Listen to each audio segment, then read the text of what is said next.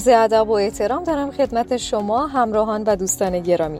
در این پادکست درنگی خواهیم داشت بر مبحث همگرایی اجتماعی. سیده آنایتا حسینی هستم گفتگویی خواهیم داشت با جناب آقای دکتر احمد خاکیان جامعه شناس. حامی این پادکست اتحادیه تاوانی های مسکن کارمندان دولت و همچنین اداره کل تعاون و رفاه اجتماعی استان فارس می باشد.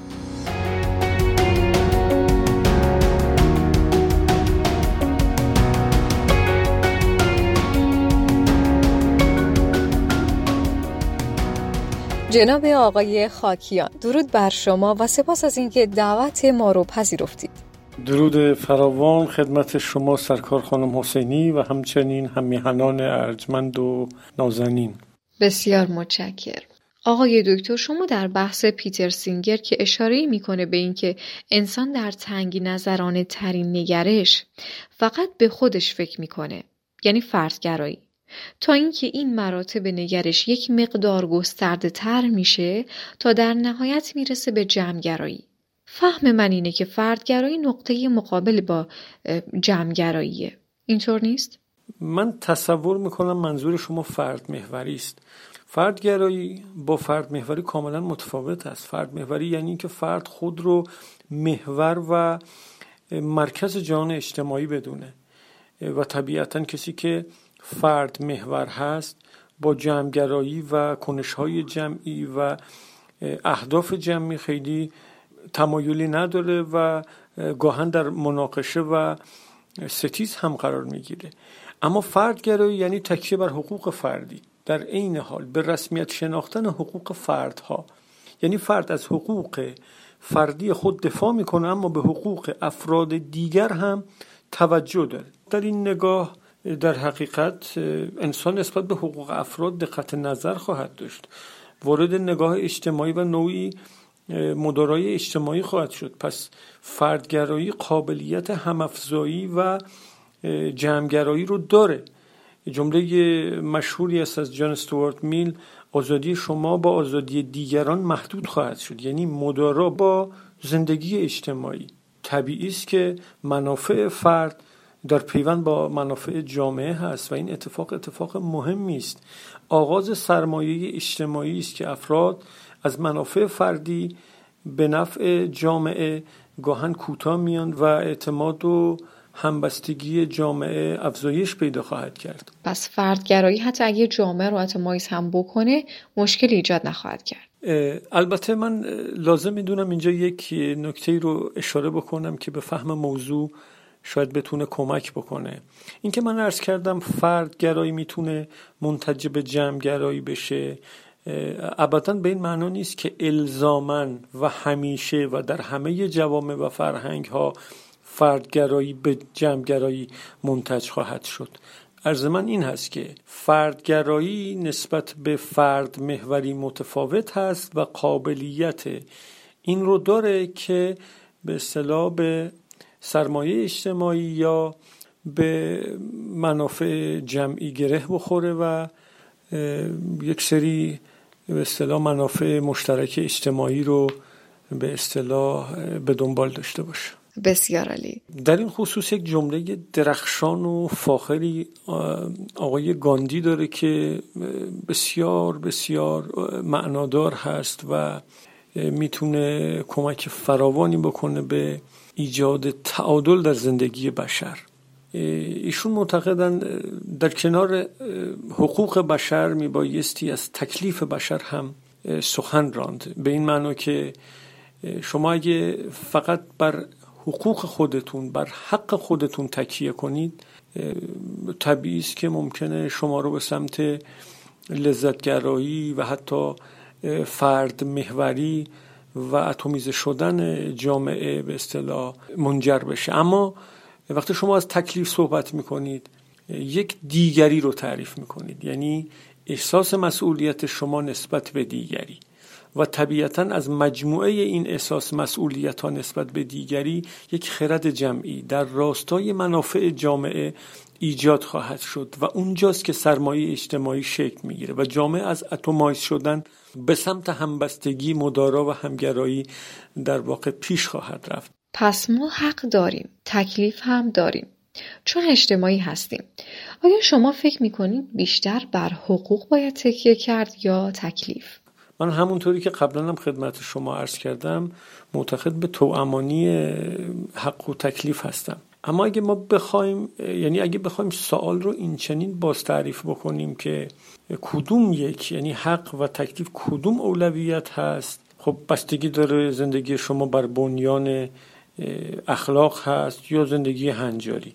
آیا بنیان زندگی شما لذت هست یا فضیلت؟ به هر حال این بستگی داره به اینکه شما چگونه جهان رو تفسیر می‌کنید. ما دوباره وارد یک کشمکش جدید خواهیم شد.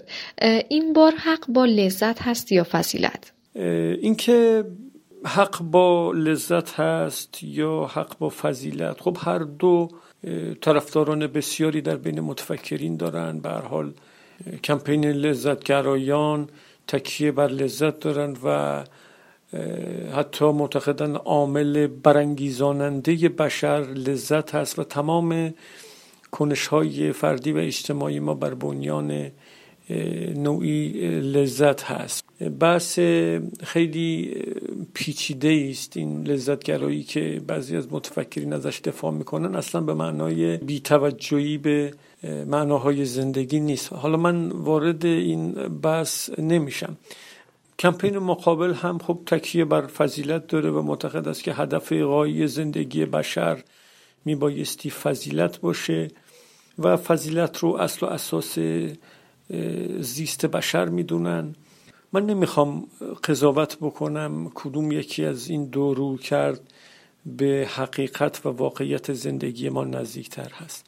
به هر حال این دو رو کرد پنجه در پنجه هم دارن و هر دو هم استدلال ها و به اصطلاح دلایل خاص خودشون رو دارن. اما استاد مصطفی ملکیان من باز هم استناد می‌کنم به ایشون. این مناقشه رو خیلی دقیق در واقع سعی کرده حل بکنه. آقای ملکیان اشاره می‌کنن که ما می‌تونیم یک دایره اخلاقی رو فرض کنیم و در درون اون دایره اخلاق هر چی می‌خوایم از زندگی لذت ببریم. خب به هر حال این نگاه نگاهی است که می‌تونه تلفیق بکنه هر دو نظریه رو هر دو رو کرد رو و احتمالا مشکلی هم پیش نخواهد اومد. وقتی شما اخلاق رو به عنوان ملاک سنجش مد نظر قرار بدید خب طبیعتا در لذتگرایی هم ملاحظه انسانهای دیگر یا موجودات دیگر رو خواهید کرد. به مشکلی هم بر نخور تعریف شما از فضیلت چیه؟ آیا انسان فضیلتمند انسان دیگر خواه یا همدل خواهد بود؟ اجازه می‌خوام من فضیلت رو تعریف نکنم چون ما وقتی در مباحثات وارد تعریف میشیم وقتی یک مفهومی رو تعریف می‌کنیم خواه ناخواه وارد مناقشه با تعریف دیگر خواهیم شد. اما مراد من از فضیلت اینه وقتی دانش در کنار بلوغ عاطفی و نگاه اخلاقی قرار می‌گیره تبدیل به فضیلت میشه و فضیلت به نظر من در درون خودش نوعی دگرخواهی نوعی مهر نوعی نوعی در واقع شفقت و مهربانی رو به دنبال داره و انسانهای فضیلتمند طبیعی است که نسبت به دیگر هم نوعان یا جهان پیرامون نگاه آرامتر مهربانانه تر و پرمداراتری رو خواهند داشت. آقای دکتر اجازه می‌خوام یه کمی در مورد دگرهایی تمرکز کنیم. به نظر می‌رسه که انسان حب ذات داره یعنی ذاتا خود دوست هست. آیا این خود دوستی اگه نگیم البته خودخواهی چگونه با دیگر خواهی جمع خواهد شد؟ آیا مناقشه برانگیز نیست؟ در پاسخ به این سوال من اشاره می‌کنم به نظر تامس نیگل. ایشون بر این باوری که انسان هم خودخواه و خودگزین هست و هم دیگرخواه و دیگرگزین در حقیقت ما نمی‌تونیم بنیان اخلاق رو فقط دیگرخواهی بدونیم. به این دلیل که به حال یک نگاه دیگری هم وجود داره که اخلاق اساسا دوبونی است. یعنی هم دیگر خواهی و هم خودشکوفایی. انسان در ساحت دیگر خواهی از منافع فردی به نفع دیگری گذر خواهد کرد. خب یکی از تعاریف مشهور در واقع اخلاق هست. اما این نگاه دیگرگزینانه نیازمند به مقدماتی است نیازمند به استلزاماتی است. وقتی فرد ساحتهای درونی و بیرونیش در ستیزه و تعارض هستن هرگز نمی‌تونه به دیگران با شفقت و مهربانی برخورد بکنه. شما وقتی به دیگران کمک می‌کنید دیگر خواهانه برخورد می‌کنید می‌تونه خودشکوفایی انسان رو عمیقتر بکنه می‌تونه کمک به خودشکوفایی انسان بکنه و این خودشکوفایی هم متقابلا می‌تونه منجر به به دیگر خواهی بشه. بنابراین اینها با هم رابطه ی هم افزا دارن و می‌تونن همدیگر رو تقویت بکنن. این نگاه می شاید بتونه فهم ما رو نسبت به دیگر خواهی و خود شکوفایی دقیق تر بکنه. بسیار متشکرم.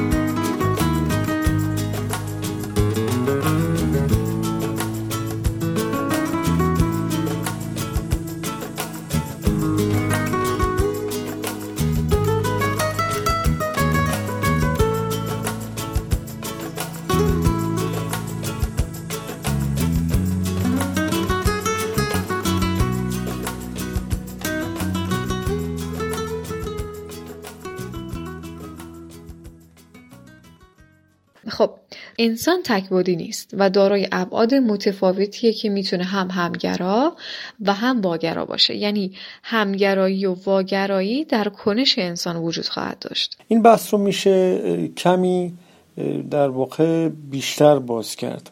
در خصوص اینکه انسان به حال ابعاد متکثر و متفاوتی داره و تکبودی نیست. من در اینجا به سویه هایی از ابعاد پیچیده زندگی فردی و اجتماعی در واقع تکیه می‌کنم. ببینید مباحثی مطرح هست که در ناخداگاه انسان یک سری کهن الگوهایی وجود داره که در واقع به بخش خداگاه هدایت میشه و در نهایت تبدیل به کنش فردی و اجتماعی خواهد شد. البته روانشناسی مدرن با بحث خداگاه و ناخداگاه کمی زاویه داره و بعضی از روانشناسا معتقدن بیشتر آن چیزی که برانگیزاننده انسان هست رابطه بین آگاهی و حافظه هست. البته من خیلی نمی‌خوام وارد این مباحث بشم چون در تخصص من نیست. در حقیقت چه در حافظه جمعی و فردی و چه در ناخودآگاه و کهن الگوها از انسانی ترین تا غیر انسانی ترین و غیر اخلاقی ترین آداب و اندیشه ها وجود داره. اما بستگی داره به اینکه افراد یک جامعه در ساحت فردی و روانشناختی چگونه و کدام به اصطلاح بخش از این آداب و اندیشه ها رو فعال می‌کنند و اون رو تبدیل به کنش و تبدیل به کنش و رفتار می‌کنند. از سوی دیگر ساختارهای کلان جامعه که اساسا بخش قابل توجهی از فرهنگ جامعه رو ساماندهی می‌کنند. اونها هم نقش بسیار مهمی دارند در فعال کردن اون بخش هایی که در بکگراند خرد جمعی یک جامعه وجود داره. برای فهم بهتر ساختارهای کلان می‌تونیم مثال ملموس کره شمالی و جنوبی رو بزنیم. چگونه یک بروکراسی کارآمد و چابک تونست در کره جنوبی از استعدادها و توانایی و بخش های همدلانه و سویه های مثبت خرد جمعی رو فعال کنه و متاسفانه در کره شمالی به دلیل فقدان آگاهی و عملکرد بروکراسی ناکارآمد افراد اون جامعه توان شکوفایی استعدادهای خودشون رو ندارن و در فلاکت و بیچارگی دارن زندگی می‌کنن. خیلی جالبه. حالا چه راهکاری رو شما پیشنهاد می‌دید که الگوهای انسانی فعال بشه؟ در خصوص این سوال خب اگه ما بخوایم وارد جزئیات بشیم خب قاعدتا بایستی عوامل بسیاری رو بنیانکاوی بکنیم. اما من مختصرا اشاره می‌کنم به نگاه آقای استاد اسلامی ندوشن که خیلی به زیبایی در واقع این سوال شما رو پاسخ میدن. ایشون یک تمثیل بسیار زیبا و جذابی دارن. معتقدن در فرهنگ هم درد وجود داره و هم صافی. اگه نخبگان یک جامعه حالا متشکل از نخبگان سیاسی، نخبگان اجتماعی، نخبگان فرهنگی اگه اونها اگه اونها تکیه بر صافی فرهنگ بکنن خب بدون تردید اون جامعه می‌تونه راه سعادت و همدلی رو پیش بگیره. اما در مقابل اگه احیانا نخبگان جامعه بر درد فرهنگ بر اون بخش های نامطلوب فرهنگی تکیه بکنن و اونها رو بالا بیارن عناصر فرهنگی نامطلوب رو بالا بیارن اون جامعه می‌تونه به سمت به اصطلاح شرایط نامطلوب شرایط ناهمدلانه پیش بره. حال خیلی مهمه که نخبگان جامعه کدام عناصر کدام بخش های فرهنگ رو به اصطلاح بالا بیارن و از اونها استفاده بکنن و به عنوان یک تدبیر و یک استراتژی و تاکتیک از اونها برای توسعه و پیشرفت یک جامعه مورد استفاده قرار بدن. که اون جامعه بتونه راه پیشرفت و توسعه رو طی بکنه و بتونه به شرایط مطلوبتری برسه استعدادها رو شکوفا بکنه که یکی از مهمترین در واقع وظایف نخبگان جامعه اینه که بتونن امکانی برابر فراهم بکنن که افراد در اون شرایط استعدادها رو شکوفا بکنن و بتونن با, با خلاقیت و به نوعی همکارانه اون جامعه رو به پیش ببرن بسیار متشکر در تحلیل کلان هر بستر اجتماعی متشکل از در واقع سه کلان روایت فرهنگی است. کلان روایت ملی سنتی و مدرن که البته هر کدوم از این به اصطلاح بخش های فرهنگی خودشون شامل زیر شاخه ها و زیر مجموعه هستند که من حالا به اونها اشاره نمی کنم اگر هر کدوم از این بخش های فرهنگی در عالم سیاست بتونن متشکل بشن طبیعتا در اون گفتگویی که می‌تونه ایجاد بشه اون جامعه به سوی تعادل و شرایط مطلوب پیش خواهد رفت. اما اگر اون بروکراسی یا در واقع ساحت سیاسی اجازه فعالیت بخشی از این کلان روایت ها رو ندن طبیعی است که اون جامعه به سمت شرایط نامتعادل پیش خواهد رفت. شما فرض کنید در یه جامعه ای ساحت سیاست فقط این امکان رو میده که به اصطلاح کلان روایت ملی یا ملیگرایان بتونن وارد بروکراسی بشن. خب در نهایت چه اتفاقی میفته از درون این سیاست یک فردی مثل هیتلر در میاد.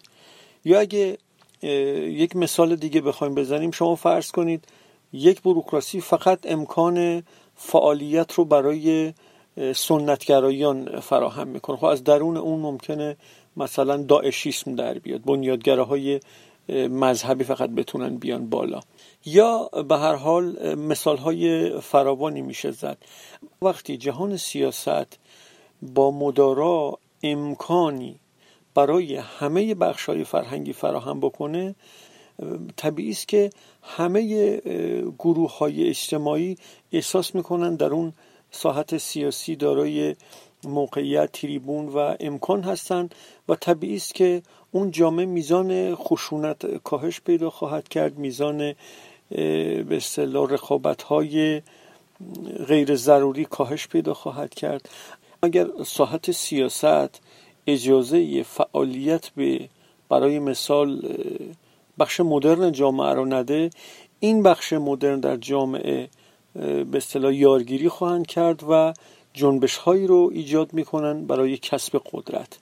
بنابراین بسیاری از در حقیقت بسیاری از خشونت های اجتماعی به این دلیل هست که بخشی از جامعه احساس می‌کنن در ساختار قدرت نقشی ندارن و شروع می‌کنن به تلاش برای رسیدن به قدرت. بر این اساس جامعه ای که امکان فعالیت رو برای همه بخش های فرهنگی و به بیان دیگر برای همه گروه های اجتماعی فراهم بکنه اون جامعه بدون تردید میزان خشونت کمتری خواهد داشت. میزان همبستگی همکاری به غایت افزون خواهد شد و اون جامعه می‌تونه راه سلامت رو پیش بگیره راه به اصطلاح موفقیت و توسعه پایدار رو پیش بگیره.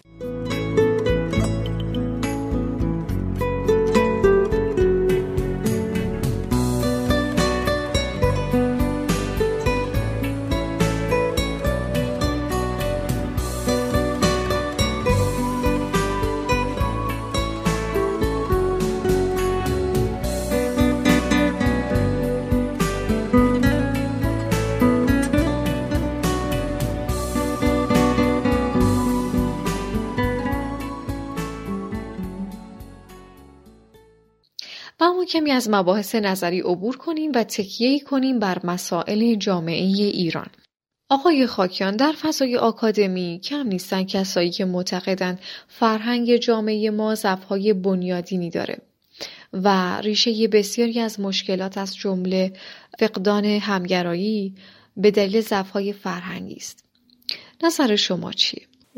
هر شود که با بخشی از فرمایش شما هم دل و هم دوستان هستم بر حال جامعه ما یک جامعه در حال گذار هست و همونطوری که استظهار دارید جوامع در حال گذار موزلات و مشکلات بسیاری دارند که طبیعتا مشکلات فرهنگی هم یکی از این مشکلات هست و تحقیقات و پژوهش های بسیاری هم دال بر این مدعا وجود داره و به اصطلاح بیان کننده چنین مشکلی در جامعه هست. اما اگه ما بخوایم همه مشکلات ساختاری و بنیادین جامعه رو تقلیل بدیم به فرهنگ یا شرایط روانی نابسامان مردم یا به هر حال پروسه تاریخی که باعث شده این مشکلات باز تولید بشه به فهم دقیق به جامعه نخواهیم رسید.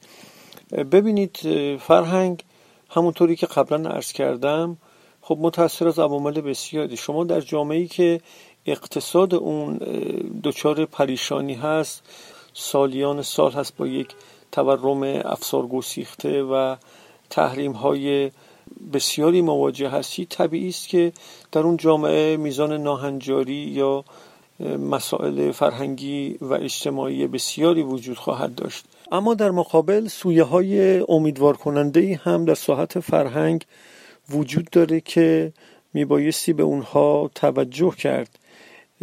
برای مثال آقای نعمت الله فاضلی مردم شناس معتقدند که در یک نسل گذشته جامعه ایران به اندازه پنج نسل تحول فکری و فرهنگی اتفاق افتاده. خب این به اصطلاح پژوهش پژوهش بسیار مهمی هست که البته بخشی از اون تحت تاثیر فضای مجازیه که حالا وارد جزئیات اون نمیشم.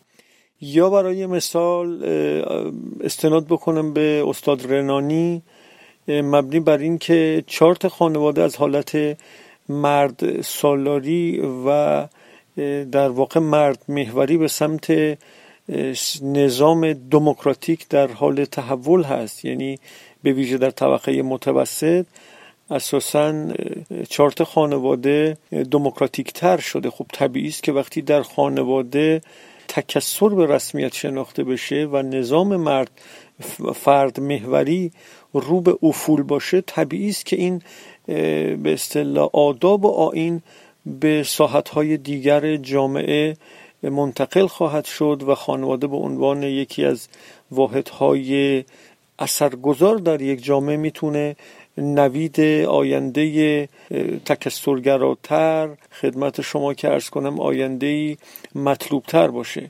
بنابراین در ساحت فرهنگ در جامعه ایران به شکل توامان یک سری امیدها و نگرانی های وجود داره که امیدوارم نخبگان جامعه بتونن با تدبیر و دقت نظر در راستای شکوفایی بیشتر ساعت فرهنگام بردارن و بتونن موزلات فرهنگی رو بکاهن که در نهایت منجر به همبستگی و همدلی بیشتر شهروندان جامعه ایران بشه آقای خاکیان من تصور می کنم نگاه شما نسبت به فرهنگ خیلی خوشبینان است.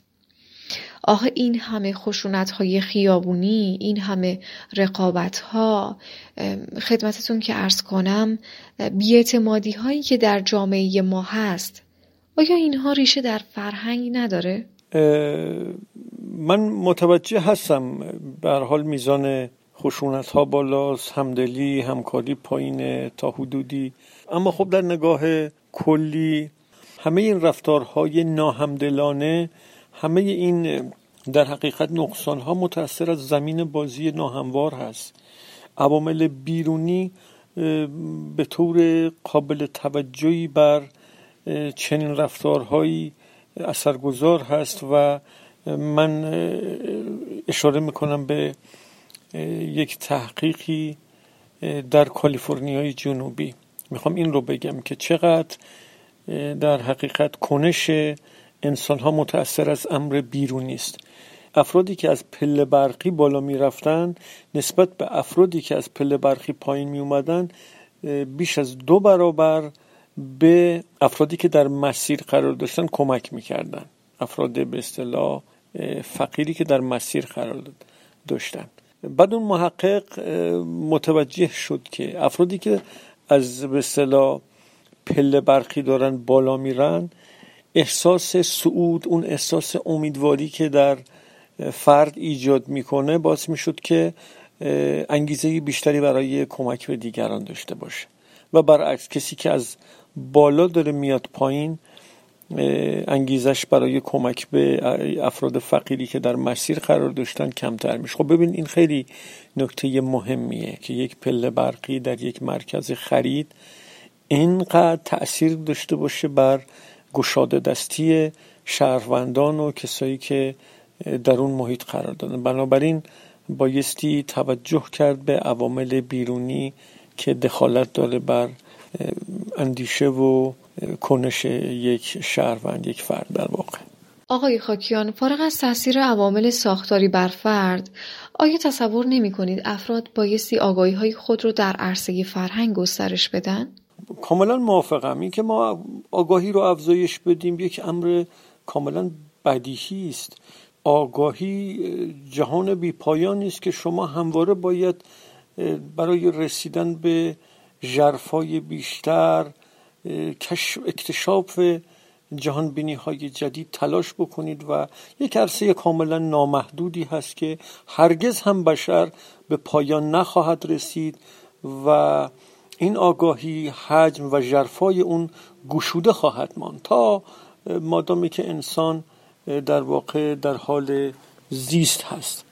بحث من این است که در کنار تحولات فکری و فرهنگی بایستی به تحولات نهادی هم توجه کرد و در کنار اینکه ما آگاهی شهروندا رو باید افزایش بدیم بروکراسی کارآمد و شایسته ای را هم بایستی مدیریت بکنیم که افراد شایسته و در واقع متخصص بتونن شرایط رو در جامعه مهیا کنن. همونطوری که قبلا عرض کردم زمین بازی رو هموار بکنن برای اینکه افراد جامعه بتونن آگاهتر باشن آگاهی بیشتری کسب بکنن بتونن زندگی بهروزانه تری داشته باشن. به هر صورت بایستی هم به تحول فکری فرهنگی توجه نمود و هم به تحولات نهادی و و مدیریت کارآمد من از این زاویه یه جورایی با شما همدل هستم. تحولات بایستی به شکل موازی هم در سطح خرد و, در هم و هم در سطح کلان پیش بره و جامعه رو به سمت توسعه و روابط اصطلاح همدلانه و همکارانه به پیش ببره. بسیار عالی خب اگه موافق باشید چندمی هم از جهان حقیقی به جهان مجازی بریم و ببینیم در جهان مجازی چه خبره. آقای خاکیان ایده از تحلیلگران فضای مجازی رو توهم ارتباط می‌دونن چرا که در اون زبان و بدن وجود نداره. نظر شما چیه؟ درسته حق با شماست زبان و بدن در آن نیست شما با یک سری تصاویر و متون مواجه هستید اما خب بقیه صنایع فرهنگ از جمله سینما، تلویزیون، رادیو، نشریات هم همچین مشکلی رو دارن. ببینید فضای مجازی یک پدیده است که هم واقعی است و هم غیر واقعی. مجازی و غیر واقعی است به این دلیل که همونطوری که شما میگید مثلا زبان زبان و بدن در اون نیست شما احساسات و عواطف واقعی رو اونجا نمی‌بینید.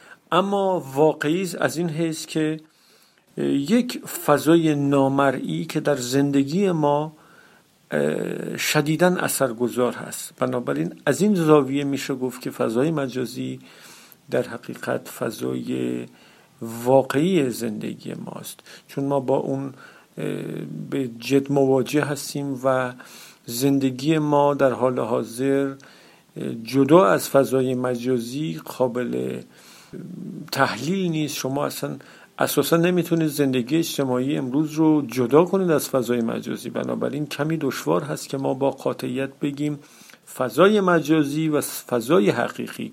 این دو جهان با هم بدبستان داره. این دو جهان با هم در تعامل هستن. این دو جهان زندگی ما رو گام به گام دارن به پیش می‌برن و به نظر بنده ساده انگارانه است که ما فضای مجازی رو فضای غیر حقیقی بدونیم و اون رو جدی نگیریم و مورد تعمل و کنکاش جدی قرار ندیم.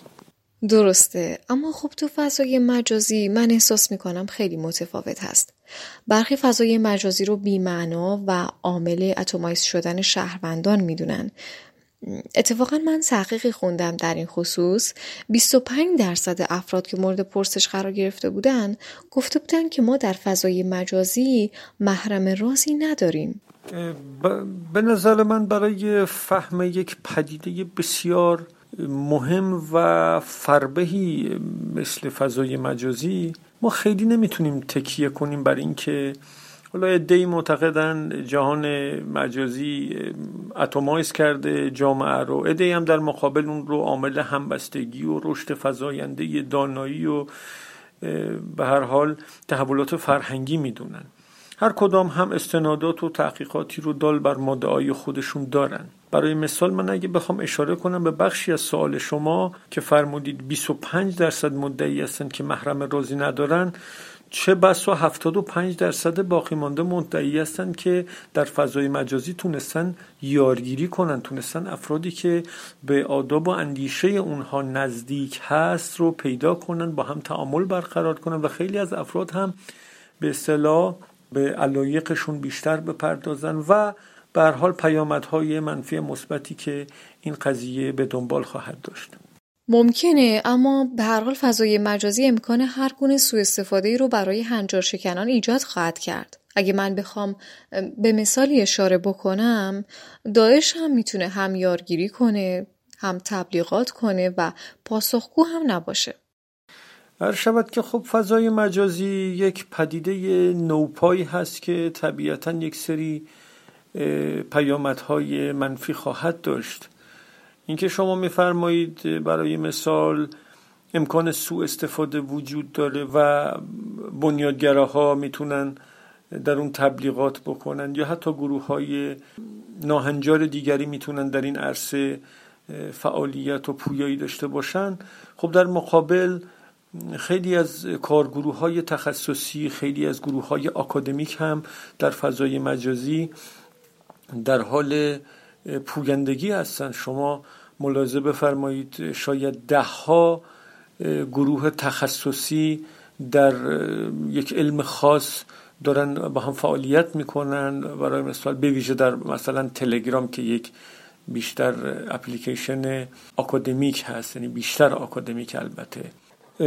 فضای مجازی با همه پیامدهای مثبت و منفی خودش شاید یکی از به اصطلاح دموکراتیک ترین و عادلانه ترین امکانهایی است که همگان فرصت برابر دارند. یعنی چارت قدرت از حالت طولی به ارزی تغییر کرده.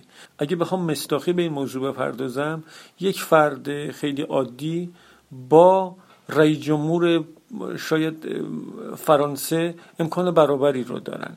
و این نکته نکته بسیار مهمی است. در گذشته صنعت فرهنگ به شکل کاملا طولی فرهنگ رو بسته‌بندی می‌کرد و به خورد جامعه می‌داد. ملاحظه بفرمایید اون صنعت فرهنگ در انحصار یک به اصطلاح حکومت مستبدی قرار بگیره که فرهنگ رو مدیریت کنه به سمت و سوی حفظ شرایط موجود. و ببینید اینجا چه مسائلی به وجود میاد. چقدر صنعت فرهنگ می‌تونه آدمها رو از همدیگه جدا بکنه می‌تونه به اصطلاح فقط در خدمت قشر کمی از جامعه باشه. اینجاست که ما می‌تونیم به این نتیجه برسیم که امکان انحصار در به اصطلاح فضای مجازی خیلی دشوارتر از گذشته است. پس پس اینجاست که ما می‌تونیم به این فهم برسیم که دیگه امکان روابط طولی و مدیریت و جهدهی سیستماتیک فضای مجازی مثل, گذشته امکان پذیر نیست چرا؟ چون شما هر گونه اندیشه ای رو هر گونه ایده ای رو مطرح کنید توسط هر کسی در مقابل ادهی می‌تونن ابراز وجود کنن ادهی می‌تونن وارد دیالوگ بشن و ایده دیگری رو مطرح بکنن در گذشته ما نگران بودیم که رسانه ها انحصاری باشن ولی الان مواجه هستیم با یک رسانه فراگیر جهانی که امکان مدیریت اون اگر هم تا حدودی وجود داره امکان پاسخگویی به اون هم وجود داره آقای خاکیان من تصور می کنم همین فرصت برابر برای همگان امکان نوعی پوپولیسم رو فراهم خواهد کرد و این تکنولوژی رو به نوعی به سمت و سوی سطحی نگری هدایت خواهد کرد. اینکه فضای مجازی رو ما پوپولیسم و سطحی نگر بدونیم خب تا یک حدی قابل فهم هست. طبیعی است که وقتی شما یک امکان فراگیری رو برای همگان در نظر می‌گیرید و همگان می‌تونن در یک ساحتی وارد گفتگو بشن طبیعیه که پوپولیسم امکان پذیره نگاه سطحی نگرانه وجود خواهد داشت. به حال طبیعیه که افرادی که دستی در مطالعه ندارن یا تخصص حرفه‌ای ندارن هم میان اظهار نظر می‌کنن و فضا رو به قول شما کمی به سمت سطحی سوق میدن. در مقابل کسایی هم که متخصص هستن کسایی که صاحب اندیشه هستن و از این فضا دارن استفاده می‌کنن. شما می‌بینید خیلی از متفکرین هم دارن به بهترین شکل ممکن از این امکان بهره می‌برن. ببینید یه نکته خیلی مهم این وسط وجود داره. قبل از اینکه فضای مجازی پا وجود بذاره فقط یک سری نخبگانی بودند که اندیشه ای رو تولید می‌کردن و با دیگر نخبگان در تبادل بودند. اما اکثریت قریب به اتفاق جامعه یعنی توده های جامعه از اون به اصطلاح اندیشه ها خیلی بهره نمی بردن حالا یا نمیفهمیدن یا اهل مطالعه نمودن یا نمی‌تونستن با اون به اصطلاح ابزار فرهنگی ارتباط برقرار کنند. ولی در حال حاضر اتفاق بسیار میمونی که افتاده اینه که اکثریت توده ها وارد گفتگو شدن. اکثریت آدم هایی که هیچ تخصصی ندارن دارن فکر می‌کنن. دارن مواجه میشن با اندیشه هایی که افراد دیگر تولید می‌کنن. حالا در این اندیشه ها در این سبک و سیاق ها یک سری به اصطلاح فاکتورهای منفی هم وجود داره که خب طبیعی هم هست. امکان متاسفانه حل این معما هم به سادگی وجود نداره. بنابراین همین که اکثریت مردم برای اولین بار فکر می‌کنن وارد تبادل شدن این می‌تونه جهانهای مختلفی رو به تصویر بکشه و افراد خود رو در مواجه با اندیشه های دیگر نقد کنن و از تعصب و پیشداوری و اصالت بخشیدن به افکار و اندیشه خودشون کمی فاصله بگیرن و با مدارای بیشتر و همدلانه تر با هم وارد به اصطلاح تعامل و تبادل بشن.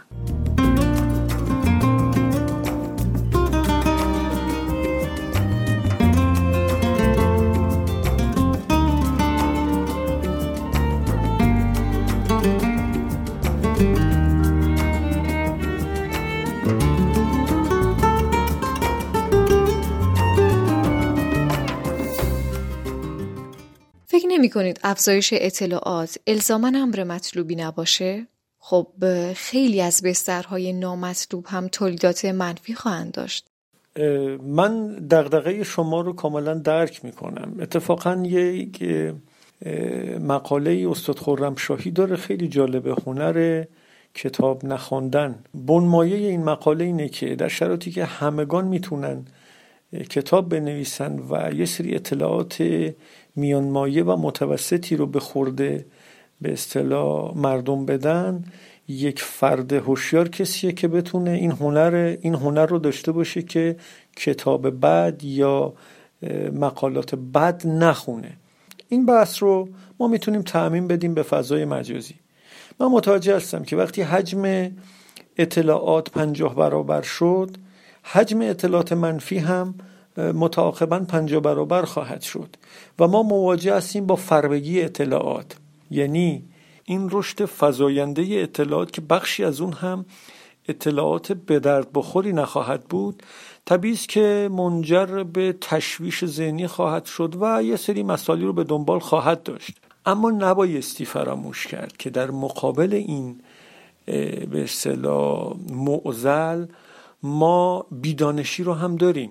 فضای مجازی ضمن این که یه سری پدیده های منفی رو ایجاد می‌کنه همون پدیده های منفی رو هم به نقد می‌ذاره. یعنی ما می‌تونیم یه سری راهکارهایی رو اتخاذ کنیم که این مشکل فربگی اطلاعات یا مواجه شدن با اطلاعات میان مایه رو کاهش بدیم. برای مثال مثلا یکی از من احساس می‌کنم یکی از وظایف مهم قشر نخبه جامعه اینه که مطالب ناب رو از مطالب غیر ناب به اصطلاح جدا بکنه و اون مطالبی که احساس می‌کنه به درد زندگی اکثریت جامعه ها اینا رو منتشر کنه.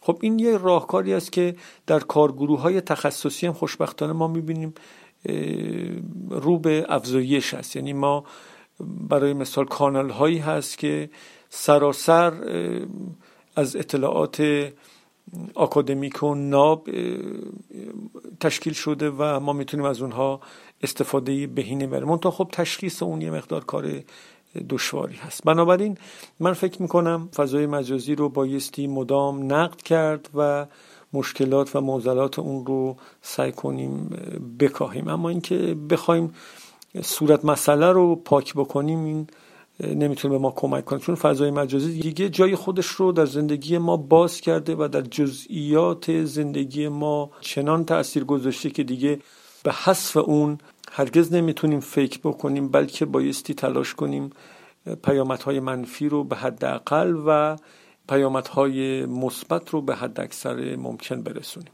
اتفاقا برعکس نظر شما ابوالفضل بیحقی معتقد هر کتابی ارزش یک بار خوندن رو داره. البته باور کنید من قصد مناقشه با شما رو ندارم. دلیل این قلدهای من فقط اینه که دوست دارم بحث رو یک مقداری گشوده تر کنم. در جهان امروز که امکان تولید آثار به حال میان مایه چه در فضای حقیقی و چه در فضای مجازی برای همگان فراهم هست طبیعی است که ما بایستی دست به گزینش بزنیم با این وصف ما با نوعی سلطه جدید مواجهیم که اطلاعات پوپولیسم رو به خورد ما خواهد داد. به نظر من این ظاهر داستان هست. در فضای مجازی اطلاعات سلطجو در مقابل اطلاعات تقیانگر قرار می گیرند یعنی شما فرض کنید مثلا فیسبوک داره سعی می‌کنه در جامعه ایران جریان سازی بکنه. مثلا در خصوص محیط زیست می‌خواد جریان سازی بکنه. خب تمام کنشگران محیط زیست می‌تونن پاسخ بدن و اون جریانی رو که ایجاد کرد رو خونسا بکنن. یا بالعکس در مقابل به شرط اینکه دارای دلایل قوی تری باشن حتی اون اطلاع اون موج رو بشکنن و یک موج جدیدی رو ایجاد بکنن. یک نکته رو هم می‌خواستم اضافه بکنم و اون اینه که شما در خیلی از رسانه ها یک ایده ای رو وقتی به مخاطب می‌دید اون مخاطب توان پاسخگویی رو نداره. یعنی نمی‌تونه وارد تعامل بشه. ولی فضای مجازی امکان تعامل وجود داره. شما فرض کنید یک فرد یک متفکر یک کتابی نوشته که تو این کتاب یه سری مباحث ضد انسانی رو به خورد مخاطب میده. خب مخاطب فقط می‌تونه اون رو بخونه. حالا نهایت یه جاهایی مثلا یه نقد های خاصی نوشته میشه. اما در فضای مجازی شما وقتی یک ایده ای رو باش مواجه میشی همون لحظه می‌تونی با اون ایده مقابله بکنی مناقشه داشته باشی و اون رو به نقد بکشونی و این خاصیت تعامل مستقیم و آنلاین نقش خیلی مهمی ایفا خواهد کرد در برخورد میان به حال افکار و اندیشه هایی که در فضای مجازی در جریان هست. بسیار عالی. و اما جنبندی شما در خصوص فضای مجازی. اگه من بخوام جنبندی بکنم بایستی ارز کنم که خب فضای مجازی یک پدیده نوظهور هست که ما اکنون در ابتدای راه هستیم و به سادگی نمیشه در موردش قضاوت کرد. باید مدت زمانی بگذره و ما بتونیم به سویه ها و پیامدهای منفی و مثبت اون بیشتر دسترسی پیدا کنیم مطلع بشیم و بتونیم استفاده بهینه ای از این جهان متفاوت داشته باشیم و نقاط, نقاط قوت رو افزایش بدیم و نقاط ضعف رو بکاهیم.